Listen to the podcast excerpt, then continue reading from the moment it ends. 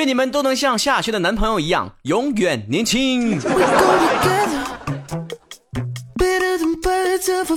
微信后台有人问我了，说在萧亚轩到底有什么办法？就是每次交的男朋友都那么小，都那么帅气。然后我就是说，就是这方法我能给你们捋出来两点：长得好看，有钱，能做到不？不能做到以后别问了啊！你们也知道啊，我平时对于明星这种八卦事儿、私生活的事儿，我是没什么想讨论的空间的。而且呢，像萧亚轩这种情况，人家是单身，没结婚，对吧？想找啥样式的不行啊？人家也不是小三儿，也没第三者插足啥的，恋爱自由。你不喜欢年轻的啊？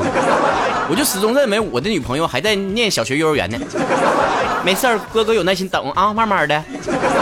微信后台主播曹晨，很多人留言啊，看看大伙说啥了。精神号说：曹哥，你经常在你的微博上晒嘟嘟，我都已经成为他的粉了。不过你养狗有什么秘诀吗？有。我这个人吧，就是育狗有方。他这平时呢特别调皮，愿意舔我，然后愿意咬我。我的教育方法呢，就是以以彼之道还施彼身。我也舔他，我也咬他。这是告这个道理嘛？己所不欲，勿施于人嘛。会是刘宇说：“我的朋友啊，真的是已经进入中年人了，还成天拿个保温杯。你说这大天大热天的，咋还拿保温杯？是不是你傻？保温杯能装热水。”它也能装凉水呀，它能保高温，也能保低温呐。都买起来啊，以后里面装上冰水。又学一招吧，一般人我不告诉他。青城硕说：“我是一个不折不扣的宅女，成天都不愿意出门，成天呢一上放假的时候啊就点外卖，我是不是要废了？你别这么想，你得这么想啊。那古代的大家闺秀。”那不都是大门不出二门不迈的吗？说明啊，你是大户人家的姑娘。焦糖朵朵说了，我是来提意见的。曹哥能不能把节目多加几分钟啊？每次洗澡就听你节目啊，没洗完就播完了，一点都不开心。加到二十分钟，让我洗完澡行不行？亲亲，我们这边还有一个很好的建议，希望你采纳。建议你下回洗澡快点儿，十几分钟冲吧冲吧就得了。一只桃说：“曹哥，现在也不知道怎么了，害怕未知的一切，害怕不在自己熟悉的范围之内的一切会未未呃未出现的事物，怕自己掌握不好，表现的太差，怎么能变得从容随性一点呢？害怕未知是人类天性哈，像那个有的人怕黑，就是因为不知道黑天里面有啥玩意儿出来啊，害怕死亡，是因为死亡也是未知的一种东西。”我的人生之剧啊，《士兵突击》里面这个队长呢，就曾经跟许三多说过一句话：“你怕鬼吗？”许三多说：“不怕。”是不是：“那就奇了怪了，你害怕的东西跟鬼不都一样，是自己想象出来吓唬自己的吗？” 人最拎得清的一种过法呢，就是不为还没有发生的事情去担忧啊。当然，这种东西呢，就是改变起来很困难。建议多听我的节目，受曹哥熏染熏染啊，近朱者赤嘛。张天鹅说：“八八年的我，这是第二胎，坐月子不能看电看手机，就下载了可以听的，听了很多脱口秀。五一听了你的脱口秀，果断关注了，其他的都没听了。告诉你个真相，记得有个留言说花了四个小时听完你四年所有的节目，其实是骗你的，根本听不完。我每天都在听，事实证明根本听不完。”是他臭白乎，我压根没往心里去。再说，我跟你讲啊，听曹哥节目有的时候跟上学是一样一样子儿的。一学期的书，你可能花个一天的时间你就看完了，但是你为啥要上一年的学呢？那就是因为有些知识点你需要不断的参透和领悟。曹哥节目说的每一句话都需要你掰掰掰说线的里面好好的去渗透啊！刚听完有啥用啊？我现在我灵魂拷问你：上一周、大上周、大大上周，我在节目里面传达什么信息了？给我就是五分钟之内给我讲出来。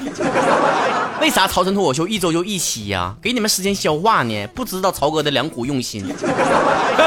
听不够的关注微信公众号，回复东北话脱口秀啊！我那个东北话脱口秀。啊，在平台上每周更新两期，一周可以听三期脱口秀啊，一期没断更过。曹哥说话说到赚到，吐口吐品他就是个就就是就就就是个不锈钉。菠萝味的小姐姐说了，曹哥你照片那么文艺，结果是个逗比，那就奇了怪了。文艺的人就不能逗比吗？逗比的人就不能文艺吗？谁说这两个是矛盾的？是不是你心目中逗比的人就得和那个成天没心没肺傻笑呵呵呵流哈喇子？我老文艺了，真的二百，好好听听曹哥写的流言语。那不文艺的人能写的那那词儿啊？香豆能说都是吃饭吃肉，你咋这么优秀，曹老弟？你这个问题史上第一次难到我了。你这突然想起来，我还没吃饭呢。等会儿啊，还是别比了，这玩意儿人和人身体构造不太一样。那羊吃完草还挤出来的是奶呢。你你撕完草，你只能拉个稀。一个表情符号说了，哎，这个留言我不记得我念没念过了啊。说那个最近听完这期节目，我刚虽然刚十八岁，但稍微能感觉到成年人的痛苦。曹哥是我听过的最走心的主播之没有之一，这一路走来很不容易。曹哥，你有的生活一还一直用爱发电。高考之后会定制你的会员的。曹哥，你是很有思想的人，虽然曹子高们啊是我们曹子高都爱着的人。如果有黑粉有什么言辞不当，你不要往你心里去，毕竟人红是非多。嗯，曹哥未来走花路吧，少一些烦恼。别的都先不说了，现你不说高考之后买会员吗？买没买啊？现在是不是是不高考完事儿了？别以为你删一堆情我没有看到这句话啊。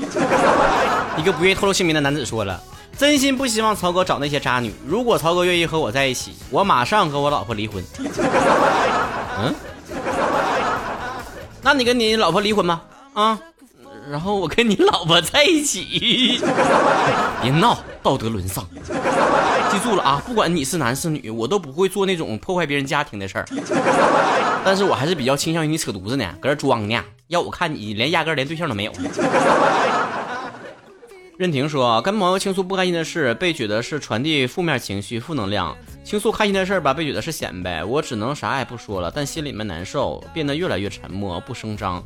真的不知道跟谁倾诉的时候，想去找个咨询一个心理医生，毕竟是花了钱的，可以理直气壮的说话了吧？但真正面对心理医生的时候，我还，呃，该说什么？我会想，他是不是有好的职业操守的心理医生？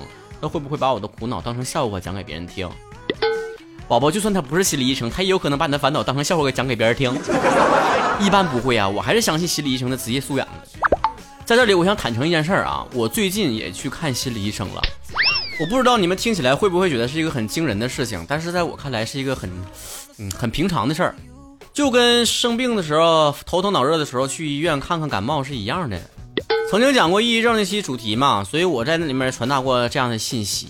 一开始吧，我是搁网上做那个测试题，然后第一次呢测完之后，结果是我有重度抑郁症，然后第二次呢我就有点害怕了，我回去再测一个吧。第二次测我一点毛病没有，第三次测呢又说我是轻度抑郁症，我回去拉配倒吧，我还是求救专业的心理医生吧。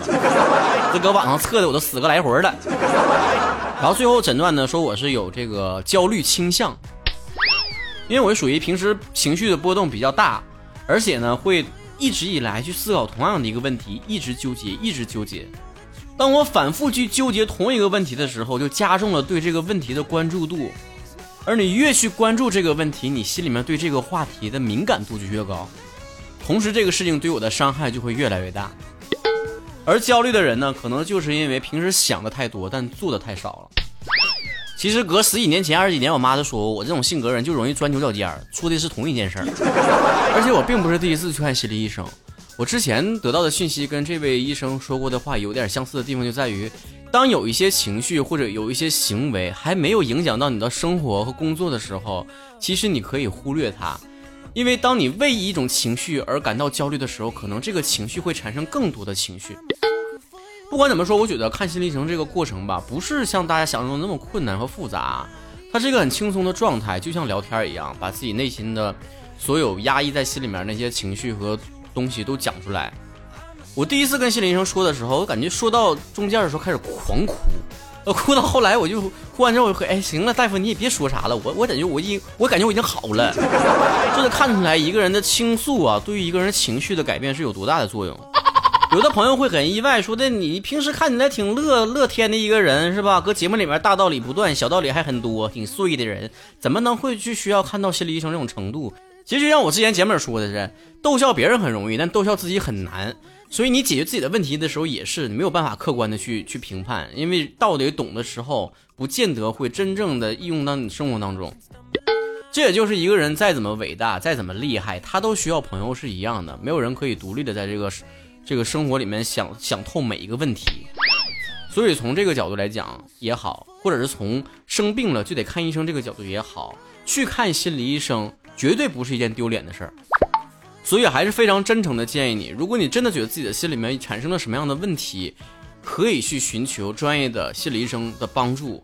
如果你觉得只是一些小情绪，还没有到那么严重的程度的话，你可以向朋友倾诉。像你讲的说说不好的事儿，别人觉得你是负能量；说好的事儿，有人显摆。我觉得这样的人根本就称不上是朋友。我判定一个朋友的原则，首要的就是看这人能不能交心。就像我可以对全世界所有人说关我屁事儿，但我绝对不会跟我朋友说关我屁事儿。就算他的真是个屁事儿，我也得好好闻一闻，去分析一下他是不是最近就是绿青菜吃少了。最后的最后，我真诚的感慨一句：看心理医生是真他妈贵呀，按分钟算钱呐，那比我说话还金贵呢。我当初就不应该学中文，我应该学心理学。经济实力不太好的人，我就建议你攒点钱，你再去看心理医生，不然你可能会更抑郁。平官国爱说了，曹哥，你经常在节目里面说工作之后的事儿。作为一个还没有毕业的大学生，我还是无法理解。你可以简单说一下工作之后的心情吗？哎，操不完的心。很多人都说这个工作都是，呃，挣着白菜的钱，然后操着卖白粉的心。这话一点都不假。而且我始终认为，我领的不是薪水，我领的是精神损失费。静一下说：“曹哥，我的男朋友对我总是不咸不淡的，我对他付出的再多，他也没有任何的回报和回应，我该怎么办呢？我是不是应该跟他分开了？”曹哥早在这个上大学的时候就发过一个状态，说一个人呢，对于感情呢，没有值不值得，只有愿不愿意。就有钱难买你乐意。我最近又参透了一个道理啊，我就就不是别的，我就修心，你知道一天。我寻思着跟我问这个要不要跟对象分开，或者是要不要跟自己的朋友绝交的人，百分之九十九的人最后都没有听取我任何的建议。当你攒够了对一个人失望的时候，你自然会选择放手了。但是如果你还没有攒够，你还觉得值得，你还觉得乐意的话，那别人说啥都没有用啊。有的时候你对一个人还不死心的时候，就像买假药似的，总是抱着试一试的态度。平板上说啊。啊，我最近在疯狂的迷恋穿越剧，哎呀，好希望有一个战雷，咔嚓一下砸我脑袋上，我就穿越了。孩子想穿越干啥？整那血腥、血的呼啦的，不用啊！教你个法，早上起来，你的闹钟定完之后吧，你就再定五分钟之后，你就眯把眼睛眯上，一下你就穿越两个小时之后了。决定 schedule 说，呃，像你这种胖胖子，曹哥容易找对象吗？你说女朋友图你啥？来来来来来，你现在就打飞机，你就来北京来来来，我看我不扇不死你！咋想不开呢，姑娘们？我告诉你啊，同样花一样的钱，干啥不挑个这的？皮儿薄馅儿厚，说的就是我了。